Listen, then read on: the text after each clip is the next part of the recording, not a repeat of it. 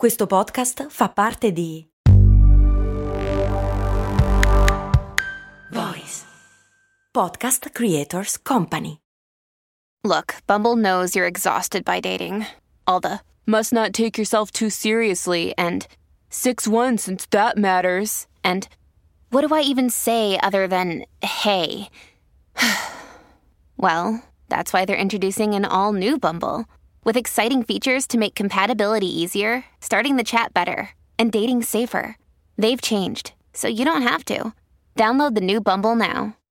Benvenuti alla seconda stagione di Umani Molto Umani, lo spin-off settimanale di cose molto umane. Umani Molto Umani esce ogni sabato qui, in podcast, mentre ogni lunedì sul canale YouTube Umani Molto Umani troverete anche la puntata integrale in versione video. Buon ascolto e poi, poi buona visione. Il diritto all'oblio poi a livello di, di, di, di proprio di giurisprudenza cosa si, si, scontra anche con il diritto di cronaca. Mm, sì, Io credo che le storie vadano raccontate. Io a un certo punto però mi fermo. Per esempio, eh, quando racconto la storia di Erika Denardo e Omar Favaro, che hanno finito di scontare la loro pena, non dirò mai che cosa fa oggi Erika Denardo, dove vive, eh, dove andarla a vedere, eccetera. Per me il momento in cui ha finito di scontare la pena Basta. Nel podcast e non solo, in Italia e non solo, il genere crime è quello che spacca più di tutti. C'è qualcosa nella storia dei crimini realmente accaduti che comunque ci piace e ci attira. Non necessariamente è qualcosa di negativo, ma sicuramente è un genere che sta sopra gli altri. Si può scegliere di raccontarlo in modo cruento, andando a sfrocugliare nei dettagli peggiori, oppure tenendo un po' le distanze, rispettosamente, in un modo un po' più umano. Stefano Nazzi, che lo conoscete tutti per indagini, è noto per aver scelto sicuramente la seconda strada, forse per certi versi controintuitiva. Eppure evidentemente questa eleganza ha pagato, sia in termini di numeri che di successo. Ma il rispetto nel giornalismo è necessario e soprattutto lo fanno tutti? E cosa ne pensano i colleghi di Nazi?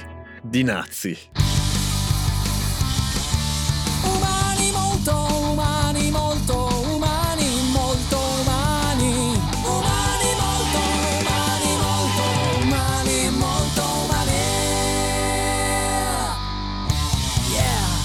Benvenuto, bentornato in realtà Stefano Nazzi, eh, sei stato, ti abbiamo cooptato una seconda volta, in realtà tu eri stato qua quando avevamo fatto cose molto indagini o indagini molto umane per, perché volevamo sapere delle cose dei retroscena, delle indagini molto, che, che le persone si chiedono, quelle cose normali della quotidianità, tipo i cani molecolari di cui parlavamo prima, cos'è la cadaverina, cose così abbastanza bene. allegre. Allegre, allegre.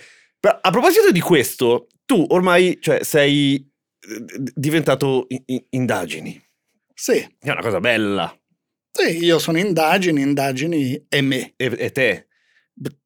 Ogni tanto ti rompe le scatole questa cosa? Ma no, per ora no. Per ora no. Poi non so come evolverà.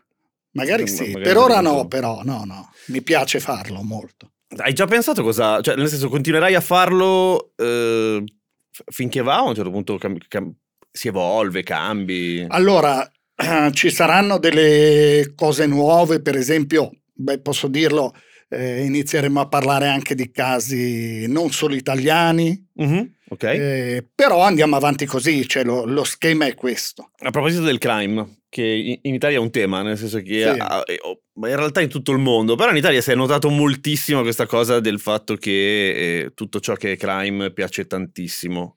Sì, ma in che... realtà guarda che non è solo italiano. Eh, no, no, no, ma immagino anche eh, Stati Uniti. Eccetera. È ovunque. Vista così non parla molto bene di noi esseri umani da un lato. Ma perché? Perché noi eh, cerchiamo di capire le cose che più ci fanno paura, che più sentiamo come assurde, impossibili, impensabili e cercare di capirle ci, ci aiuta ad avere diciamo una paura controllata a gestirle se vogliamo, no? Perché dovrebbe... Se poi c'è eh, un aspetto morboso, ci può essere, può essere anche eh, piuttosto invadente questo aspetto morboso, ma quella è un'altra cosa. Il fatto che ci interessiamo alle cose brutte che accadono non è di per sé un fatto negativo. Tu sei sempre riuscito a evitare molto bene, e anzi a spiegarlo anche, a spiegare le motivazioni del perché lo fai, evitare molto bene proprio i dettagli che in genere interessano di più al lato morboso, nel senso che ti fermi prima di eh, arrivare a determinati scenari, a raccontare. Dici più o meno cosa è successo, ma quando si, tra virgolette, si sta per esagerare, ti fermi sempre un passo prima. Che è una cosa controintuitiva nel momento in cui vuoi eh, gio- giocartela facile. Cioè, hai scelto una strada un pochino più difficile, se vuoi. Più etica, ma più difficile. Più etica non lo so. È che eh, abbiamo scelto di, di, di fare una cosa che spiegasse i fatti, che li raccontasse. Ci sono cose che vengono raccontate che non hanno eh, nessuna importanza poi ai fini della comprensione della storia.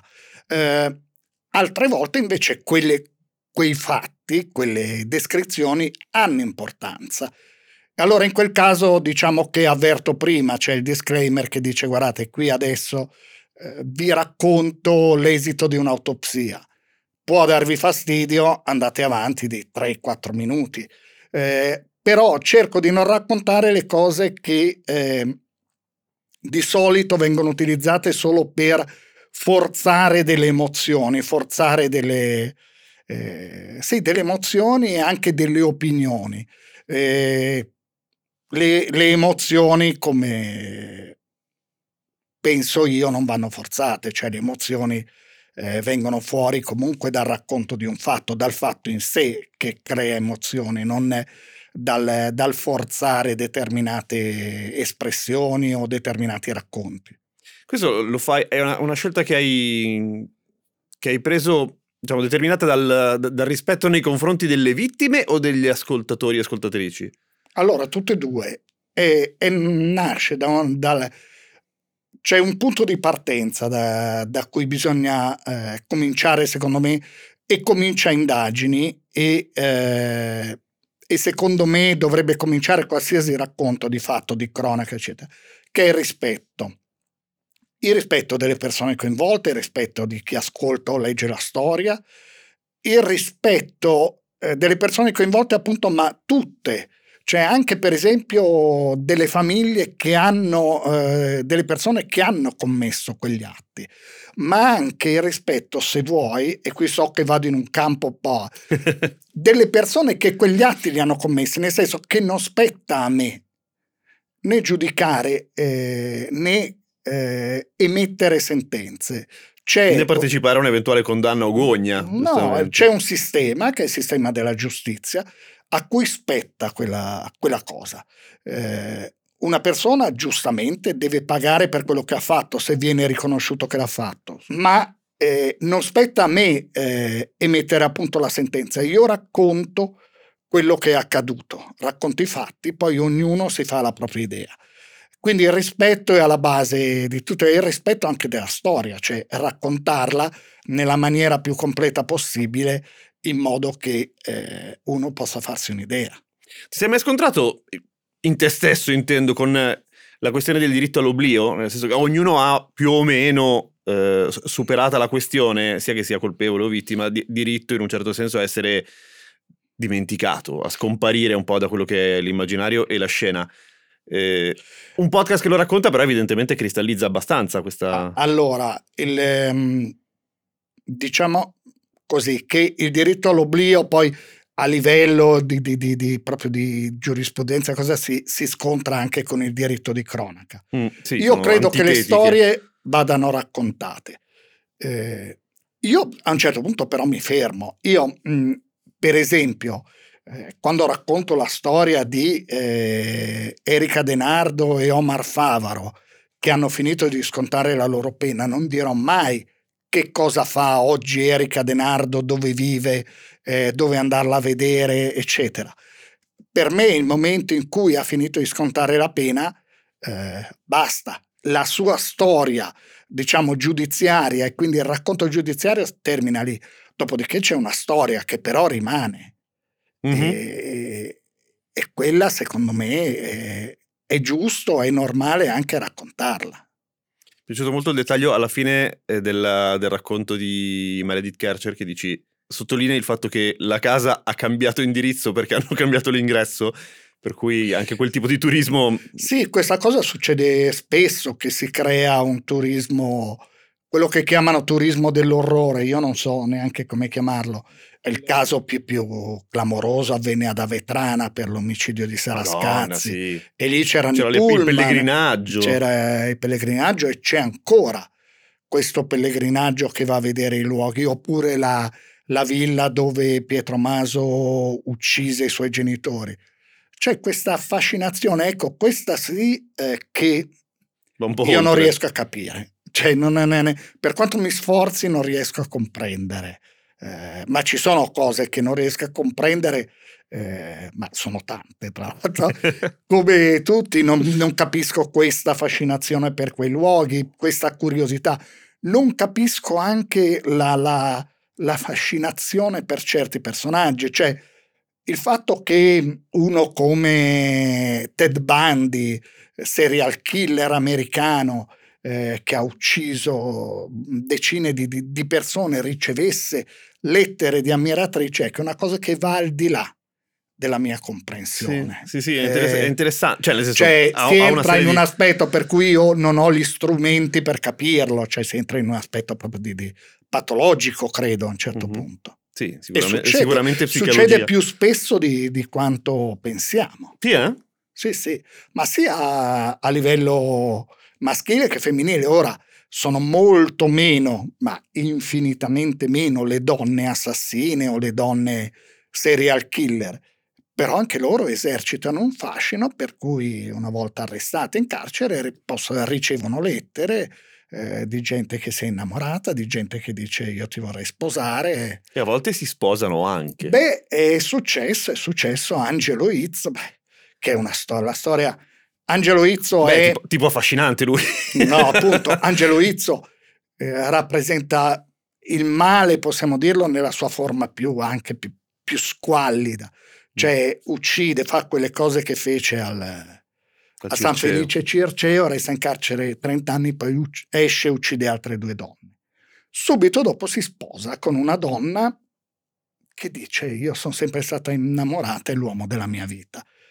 Divorziano dopo un anno e lei dice non è l'uomo che pensavo che fosse, che ti viene da chiederti ma chi pensavi che fosse E già Angelo partivi da Izzo? aspettative bassine, Cioè, partivi da- allora ti chiedi se non c'è anche una forma in queste persone di narcisismo eccessivo per cui vuoi comunque comparire, far vedere che tu sposi uno come Angelo Izzo. che E magari ti cambio, magari ti curo.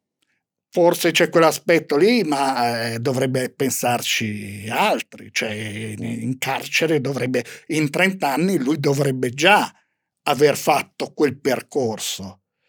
Evidentemente non l'ha fatto. Certo. Senti, a proposito di carcere, eh, più o meno so come la pensi, nel senso che ne abbiamo parlato altre volte, ma la giustizia italiana, eh, come tutte le giustizie, ha fa- falle e, e- e e cose che funzionano ovviamente. La questione, l'aspetto rieducativo del, del carcere in Italia sembra essere un pochino carente, così a occhio, nel senso No, che non è- sembra essere... È molto carente, nel senso che Volevo essere diplomatico, però sì. no, ci sono, sì. ci sono delle carceri eh, come quello di Bollate qui a Milano, che sono carceri portate a esempio in tutta Europa. Però sono eccellenze molto rare, appunto. Sono eccellenze rare e, e poi bisogna ricordare anche, per esempio, c'è una recidiva altissima in generale nelle carceri italiane, Ah, sì? per cui la gente che esce commette ancora reati. A Bollate è molto bassa, però bisogna fare anche il ragionamento opposto, cioè a Bollate vengono mandati quei detenuti che hanno più l'attitudine e l'inclinazione a un cambiamento, a un lavoro su, su loro stessi. Eh, Non è, non è certo di massima sicurezza, non ci sono... No, le carceri in generale eh, in Italia sono sovraffollate, ma questo problema è in diminuzione. Mm. Hanno pochissime eh, strutture e personale, nel senso che ma- sono- manca tutto, manca eh, agenti della polizia penitenziaria che avrebbero bisogno di essere di più, mancano gli psicologi, manca proprio il personale. E, eh, e non ci sono investimenti perché eh, bisogna dirlo che la cosa più impopolare eh, del mondo è investire sulle carceri, quindi nessuno, nessun stai, governo stai pensando al bene dei cattivi. No, esatto, perché eh, automaticamente la, la risposta è ma come? Soldi dei cittadini per le carceri? eh, lasciamoli lì dentro e marcire. Quindi questa cosa non c'è. Però ci sono tante, cioè, allora, ci sono tante persone che si danno moltissimo da fare per, diciamo, quella che viene chiamata la rieducazione dei detenuti, per cercare di, di, di fornire un'altra chance una volta che loro avranno finito di, di scontare la pena. Eh, non bisogna neanche essere delle, delle così vedere il mondo sempre tutto buono, ci sono anche quelli che non hanno nessuna voglia di essere rieducati, Certo. che proprio non è... Parlavamo di Angelo Izzo e torniamo lì, cioè c'è gente che questo percorso non lo fa, non lo vuole fare, E non gliene non frega gliene frega assolutamente niente. L'Italia è un paese più giustizialista o garantista, secondo te? più giustizialista, più, ma credo che sia eh, naturale, nel senso che non credo neanche che sia solo l'Italia, che alla fine eh, la gente è sempre più per eh, eh, individuare il colpevole una volta che eh, i media soprattutto gliel'hanno indicato, vanno, vanno dritti e dicono quello lì è colpevole, quindi è giustizialista più. Tu? Ma allora, eh, io detesto i termini colpevolista e innocentista. Eh, sono garantista nel senso che eh, credo che le regole eh, vadano applicate, quindi le regole che salvaguardano gli imputati, ma le regole in generale, le regole dettate dal nostro codice penale, dalla Costituzione. In questo senso sono garantista. È uscita la notizia che tu ovviamente hai ripreso subito sui social. Forse si rivede la questione Olindo Rosa. Ecco. allora, eh, la questione Olindo e Rosa è proprio la- l'esempio massimo in questo periodo di questione mediatica. Cioè, è una grande questione mediatica. Ora io non entro nel merito, non so se, sono, se veramente c'è stato un errore giudiziario, se ci fosse stato sarebbe gravissimo. Però dico una cosa, e di questo sono convinto beh, e vale per tutti i casi, i processi, le indagini sono, e i processi sono una cosa complessa. Noi in questo momento di questa storia stiamo vedendo tre, quattro elementi, Mm. mentre sono tantissimi. Cioè, eh, Che sono i 3-4 elementi ripresi dalle Iene. Sì, sì, che giustamente loro fanno, sono convinti di, di- di- di- di una loro idea, di una loro teoria e fanno quel lavoro giornalistico, ma ci sono tantissime altre cose. Faccio un esempio molto banale.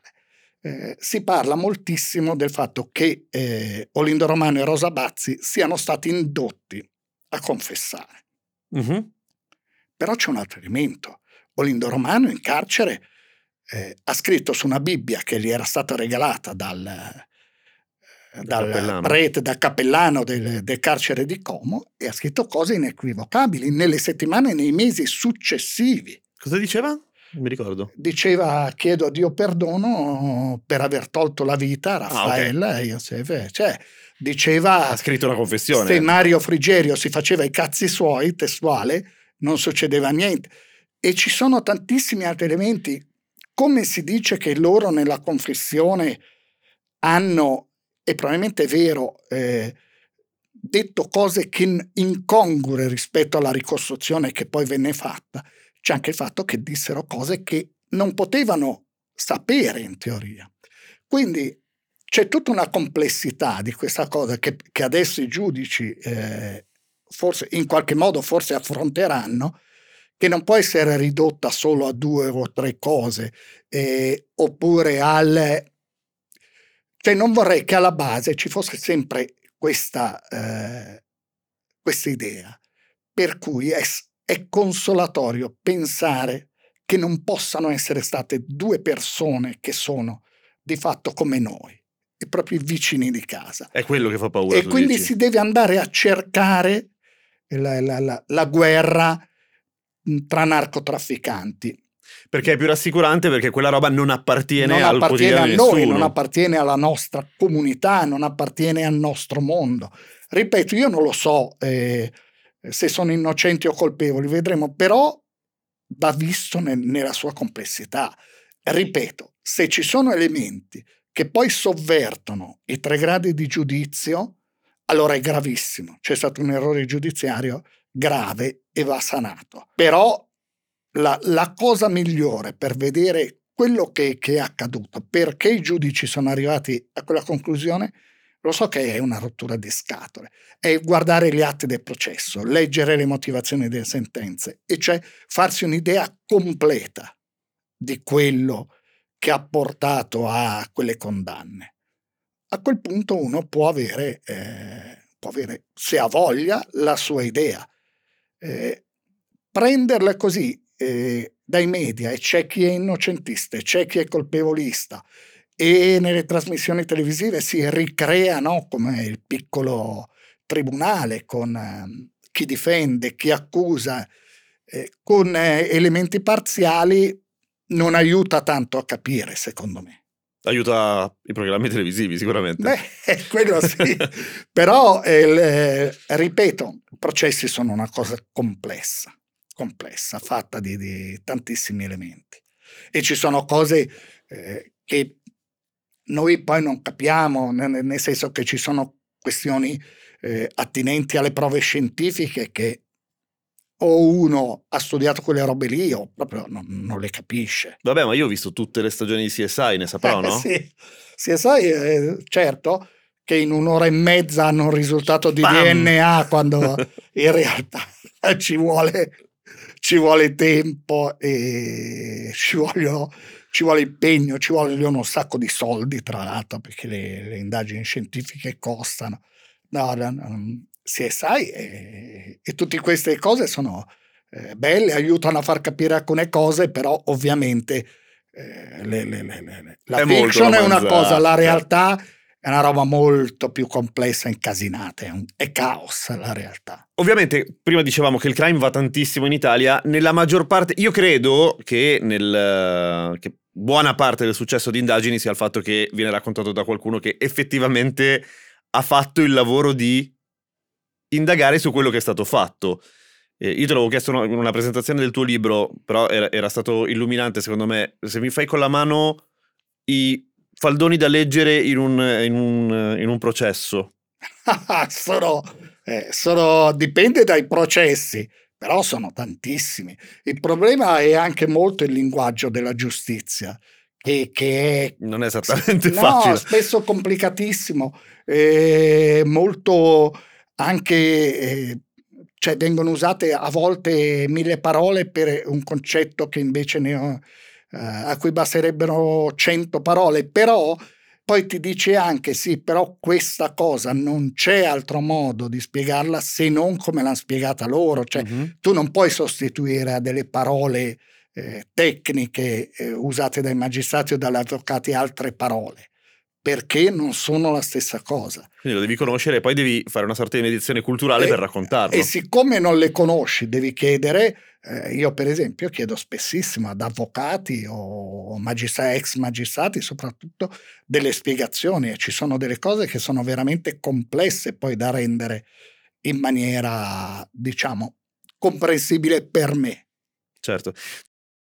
Vacanze in Sicilia o in Sardegna. Con i traghetti GNV viaggi in relax, porti tutto quello che vuoi e ottieni super vantaggi. Col nuovo programma Fedeltà MyGNV accumuli punti viaggiando, ricevi un cashback del 20% e tanti sconti a bordo. Non c'è modo più conveniente per andare in vacanza. Scopri i dettagli su gnv.it.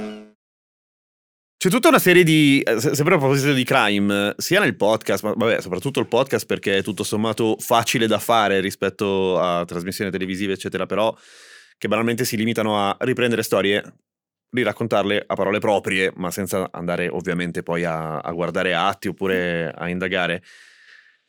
Al di là di questo, anche giornalisticamente, qual è il caso peggio raccontato in Italia secondo te degli ultimi anni? È una bella gara secondo me, Perché... Beh, io credo Perugia. Eh, esatto, pensavo anch'io. Perché allora c'è una cosa che eh, nelle indagini viene chiamata visione a tunnel. La visione a tunnel è quando i, l'investigatore, chi indaga, prende una strada, è convinto che sia quella la strada ed esclude tutto il resto. Esclude il, il di prendere in considerazione altre cose. Questo può succedere anche nei media. Eh, il racconto di Perugia è stato un racconto a senso unico. Veniva raccontata la, eh, questa storia di questi due ragazzi, Amanda Knox e Raffaele Sollecito, dall'inizio dandoli per colpevoli, mm. che può benissimo essere, poteva benissimo essere, però da quello che succedeva nelle indagini, dai test scientifici, venivano fuori altre cose. Cioè è venuto fuori un racconto alla fine eh, di una sorta di razzismo all'incontrario, per cui il eh, Rudy Guedé, il ragazzo di colore, poveraccio, eh, che, poveraccio, che povero non è mai stato poi in realtà perché è sempre stato accolto da famiglie benestanti di Perugia, tirato in mezzo proprio perché di colore. E l'americana ricchissima e il ragazzo pugliese ricchissimo che invece se la cavavano non erano ricchissimi loro, erano di famiglie... Non stavano male. No, no, non stavano male, famiglie borghesi.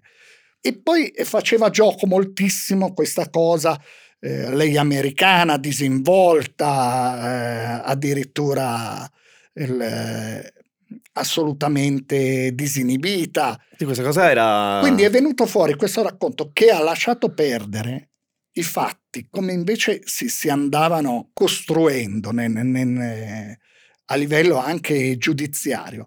Per cui quando eh, loro sono stati condannati in primo grado e assolti in secondo grado in appello, disse un magistrato poi di quelli, tra quelli che l'assolse, li assolsero, disse è una cosa difficilissima andare contro l'aspettativa di giustizia, nel senso che tutti, tutti erano convinti che loro fossero colpevoli e quando noi abbiamo assolto perché proprio non c'era niente contro di loro, perché non è eh, umanamente possibile che due persone che commettono un omicidio non lasciano tracce di DNA sulla scena del crimine, mentre la terza persona lasci tracce ovunque, perché non esiste la, la, la cancellazione del DNA selettivo. Dice, quando noi assolvemmo ci ritrovammo la folla urlante eh, che diceva eh, eh, venduti agli americani, venduti alla CIA, perché poi subentrò anche questo elemento. Cioè, si mancavano i forconi in quella... Allora, che poi ci siano state prese, perché non è solo la stampa italiana, lì c'erano tre eh, elementi. I media italiani che seguirono questa versione a tunnel fino a un certo punto, poi quando venne fuori la storia del famoso gancetto delle, del reggiseno. Che si era che perso per un settimane. Che, che, restò per 46 giorni sulla scena del crimine, per poi essere ritrovato in un posto diverso da dove era stato fotografato. Alcuni giornali iniziano a dire: Ma forse queste indagini. non abbiamo fatto un lavoro della Madonna. Non, non è stato fatto, non sono state fatte. Dall'altra parte c'erano i giornali inglesi ultra colpevolisti. Ah, sì? C'erano, sì, sì.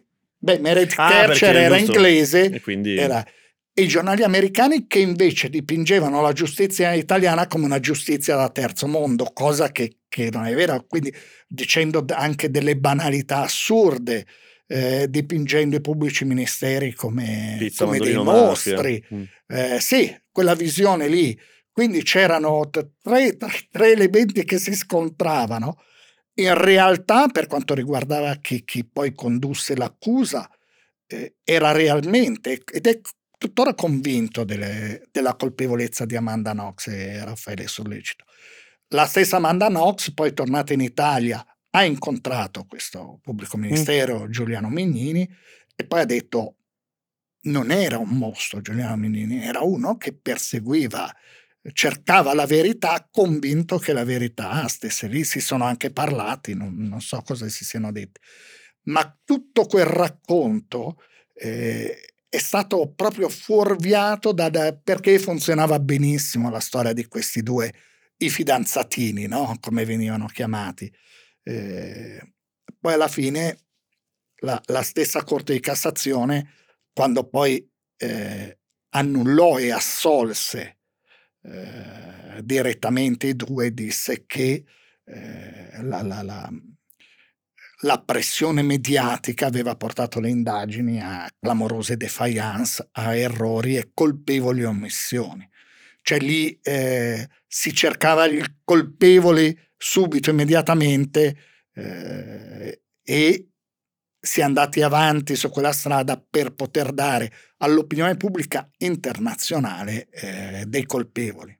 E quindi si ritrovarono con una persona che era sicuramente sulla scena del delitto, che era tra l'altro andato via in Germania, e due persone che erano state arrestate e che però a quel punto fare marcia indietro è difficile. In più c'è da dire, ed è, e questo è un dato di fatto, che Amanda Knox nell'interrogatorio, che però poi non venne considerato valido perché venne fatto senza un, un avvocato difensore, senza un legale, aveva accusato una quarta persona, Patrick Lumumba, che era il gestore. Ah, già, del... è vero, sì. Quindi tirando in mezzo a una persona che non c'entrava Ammazza, assolutamente, assolutamente nulla. Quindi da parte sua Amanda Knox ha fatto molto. ha fatto le sue cazzate, insomma. Sì, sì, sì. E ripeto, eh, io non so veramente, la Cassazione alla fine dice loro due sono innocenti, anche se non è da escludersi che Amanda Knox fosse presente eh, non sulla scena del crimine, ma in un'altra stanza eh, quella sera. Però eh, il colpevole, quello riconosciuto, ma riconosciuto perché non perché eh, fosse il capo espiatorio, ma perché c'erano eh, purtroppo tracce biologiche sue sul corpo di, di, di, di Meredith Kercher e eh, venne riconosciuto come Rudy Guedet, che poi è finito nei guai ultimamente per... Eh, Cos'altro ha combinato? E, è stato denunciato dalla sua nuova fidanzata per eh, ah, violenze. Okay. Per cui è, è apparso improvvisamente eh, lui, anche lui come non era stato descritto, cioè n- non come quell'angelo che, che, era stato descritto, capitato lì, Poverino, sfigato, che... eh. ma comunque anche lui con le sue attitudini, la sua storia. Insomma, è una storia complicatissima che è stata raccontata a senso unico, avrebbe potuto essere raccontata, diciamo, più nel complesso e poi come sempre ognuno si fa la sua idea e resta della sua idea, tanto che se noi chiediamo ancora in giro a, agli italiani, adesso non esageriamo, se chiediamo in giro, eh, eh, 7-8 persone su 10 ti dicono sì, sì, sì, eh, Raffaele Sollecito e Amanda Knox sono colpevoli. Il fatto che, dici, eh, che hai detto prima riguardo le pressioni mediatiche subite anche da, da, dal PM in quel caso, eh, a me fa paurissima. Nel senso che la stampa abbia effettivamente, come, come, racconti tu, come racconti nelle premesse di ogni puntata, però che abbia un ruolo così no. importante, con tutto rispetto per la categoria. Cioè, cazzo. Se tu prendi tutti gli ultimi casi importanti di cronaca degli ultimi anni, ha sempre avuto un ruolo. Ma basta re- pensare al caso di Cogne, quando ah, Anna Maria Franzoni, eh, per stessa ammissione poi degli avvocati, eh, fu mandata in televisione perché eh, la televisione in quel caso entrò a far parte della strategia difensiva. Mm. Cioè venne utilizzata come strategia difensiva. Perché? Perché lei creava empatia, perché era una mamma perché moltissimi, e lì veramente ci fu una divisione, eh, pensavano automaticamente ma no, una mamma sta soffrendo, non, non può aver mai. fatto questa mm. cosa. E, e c'era, c'era, proprio una scaletta delle trasmissioni a cui lei partecipava, fu usata come strategia difensiva. A Vetrana c'è stato addirittura il cortocircuito finale con la mamma della ragazza scomparsa che apprende in diretta televisiva Vero. che è stato ritrovato il corpo di sua figlia, ma la cosa che invece viene raccontata meno, che nessuno sa, che nella stanza accanto, mentre andava in, in, eh, in diretta questa cosa, c'era la cugina di Sara Scazzi, che poi verrà arrestata, accusata e condannata all'ergastolo, che raccontava a una giornalista le sensazioni che provava a vedere la zia che parlava in diretta televisiva, quindi veramente un Madonna. cortocircuito. E la stessa Sabrina Misseri, che appunto è condannata all'ergastolo per quel delitto, fu praticamente l'ufficio stampa del paese di Avetrana che diceva uh, tu oggi vai su Italia 1, tu oggi vai su Rete 4, gestiva, fu Davvero? ufficio stampa, sì. In, dire che i media non hanno una, uh, una funzione eh, quando si parla di questi casi, che può essere anche una funzione positiva, cioè ci sono delle storie che per esempio una trasmissione come Chi l'ha visto, che beh, non è la mia trasmissione ideale, però, però ha avuto dei ruoli. Ha avuto dei ruoli, cioè ha tenuta alta l'attenzione su alcuni casi, sul caso del Circeo, e grazie a chi l'ha visto, che poi alla fine si è venuti a sapere dove era finito Andrea Ghira in tutti quegli anni. Nel caso delle bestie di Satana è stata una trasmissione, ah, una puntata concordata tra l'altro con, con la procura e col padre di una delle vittime, poi a far venire fuori. Eh, lì fu proprio fatta apposta, cioè il padre di una delle vittime che parlò a chi l'ha visto, d'accordo con la produzione, d'accordo con la procura, dicendo senza mai fare i nomi, eh, io so chi è stato, eh, dicendo sono stati degli amici di, di mio figlio, eccetera, la procura aveva detto vediamo se questi sono così scemi dopo aver visto la trasmissione di telefonarsi tra loro erano così scemi. E loro, immancabilmente, mentre andava in onda la puntata, hanno iniziato a telefonarsi a dire adesso cosa cazzo facciamo? Dobbiamo spostare i corpi. Eh. E poi invece ci sono trasmissioni che eh, diventano addirittura un, una sorta, quello che viene chiamato il processo mediatico, creando la, l'aspettativa di giustizia secondo un... che poi il meccanismo è molto semplice, noi spettatori diventiamo giuria uh-huh. e individuiamo subito il presunto colpevole Chiaro. e lì ci fissiamo, andiamo avanti. Poi sei brutto ancora meglio. Cioè brutto, sì. non, non, solamente esteticamente, ma... Sì, sì, poi come viene raccontato cambia moltissimo, perché eh, sai, anche lì ci sono delle regole, eh, tu di una persona devi sempre dire presunto colpevole, tu puoi mettere tutti i condizionali che vuoi se è presunto colpevole. Però ce la fai Però tranquillamente dice, a passare... È, pre- è, presunto colpevole, poi metti una foto di lui con un coltello in mano o un coltello tra i denti, oppure dici sotto, eh, intervista un suo compagno di classe, ah si divertiva a tagliare la coda alle lucertole e a mangiarla, sì. eh, capisci che tu comunque dice presunto, presunto colpevole, come dice un magistrato sui media eh, non esiste la presunzione di innocenza, c'è oramai la presunzione di colpevolezza. Sui media sì, sì, sì, sì. Spesso, non tutti, ma spesso è così. Il fatto che tu abbia un po' alzato l'asticella del, de, della cura nel racconto in questo senso, secondo te stai sulle balle a qualche collega meno eh, mh, mm, sì, qualcuno me l'ha anche fatto ah, sì? capire, no, nel senso che ogni tanto ci sono dei commenti di colleghi, ma questa è una cosa, mh, mm, credo che mh, mm, riguardi molto il Post, cioè che è il giornale da Probabile. cui nasce indagini e do, dove io lavoro, che viene considerato spesso un po' come quelle, quelli che vogliono fare i maestrini, i professori. In realtà non è assolutamente così, cioè il post nasce per cercare di raccontare la realtà in un certo modo e quello fa. Poi ognuno... Poi funziona, per cui ancora, sì, ancora peggio. Perché... Poi, ripeto, nel caso della cronaca va, va bene, cioè nel senso, eh, ognuno racconta come vuole raccontare e poi tante trasmissioni hanno successo, quindi vuol dire che quel tipo di racconto più emotivo eh, funziona. Noi vogliamo farlo in un, in un, altro modo, ma va bene tutto, cioè non, non c'è nessun problema.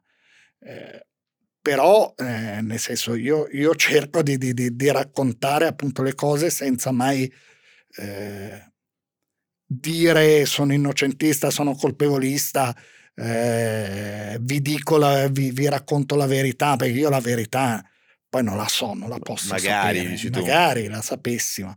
Certo, ci sono dei casi che, che uno dice sì, beh, non è che ci possano essere tante altre soluzioni, eh, però io la verità non la so, però ognuno, ripeto, racconta, racconta come vuole. Cioè è... certo. E io stesso poi non è che io... Eh, cioè, io ho lavorato in giornali, quindi io stesso ho raccontato anche se vuoi in quel modo, anche se ho sempre cercato di, di, di, tenermi fuori da determinate cose, però è... io sono arrivato a pensare di poterlo fare in maniera diversa attraverso un percorso che ho fatto io come, come giornalista, quindi non è che io accusi nessuno, dico solo che si potrebbe cercare di, di, di, di, girare il racconto in modo che sia più completo. Sì, si può fare. In Italia ancora oggi, non so se durerà ancora tanto, perché ovviamente i media sono sempre in evoluzione, però il top a un certo punto è comunque il passaggio in televisione. Tu lo, lo fai, lo farai? Allora, io ho fatto una cosa che, di tre puntate su, che si è chiamata Delitti in famiglia, in cui diciamo facevo una specie di raccordo tra, eh, tra cose eh, filmati anche inediti, di interrogatori, eccetera. Ed è andata in onda a ottobre. Eh, non lo so, mm, sinceramente non lo so. E la televisione è un'altra cosa, cioè io non, non sì. l'ho mai fatta in realtà, quindi se ci fosse una, una cosa che si, si, si adatta chiamiamo così, al linguaggio di indagini, a quello che piace fare a me, perché no?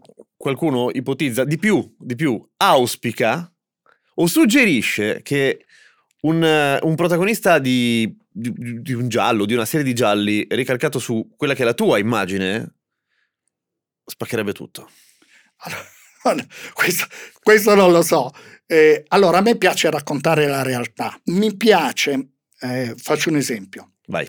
Don Winslow mi piace un casino perché nella sua trilogia sui narcos messicani lui riesce a romanzare storie vere, con personaggi veri. Una, co- una cosa esclusivamente di fantasia, bisogna essere capaci di farla. Io non lo so se sarei capace. Ora come ora non mi viene in mente.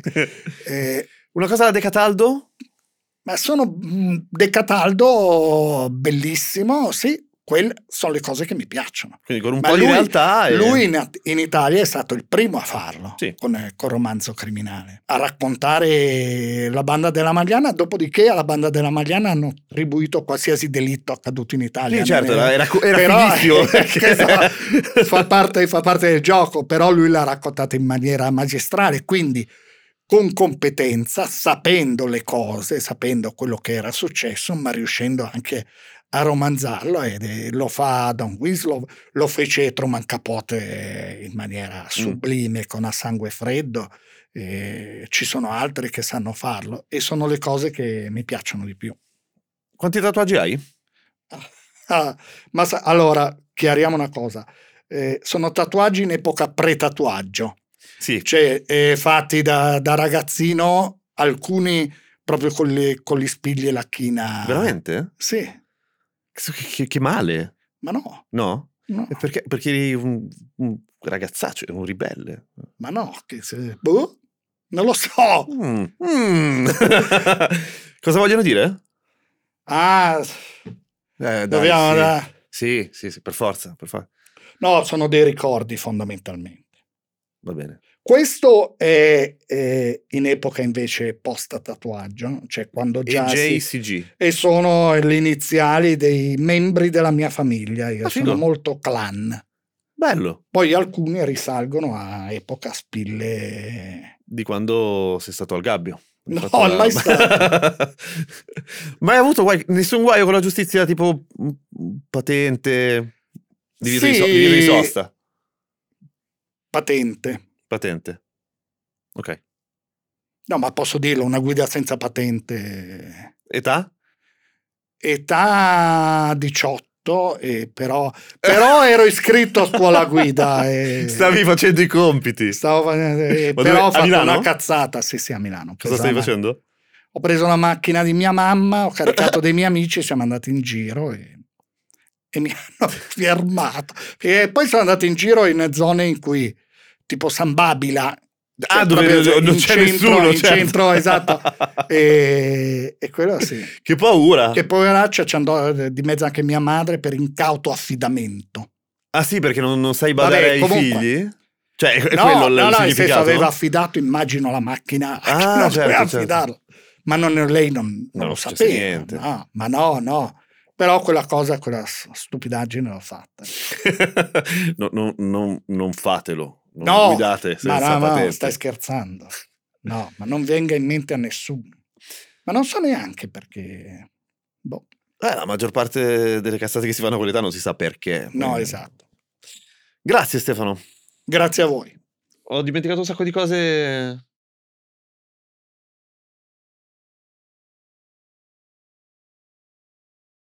I'm Sandra, and I'm just the professional your small business was looking for. But you didn't hire me because you didn't use LinkedIn jobs. LinkedIn has professionals you can't find anywhere else, including those who aren't actively looking for a new job but might be open to the perfect role, like me.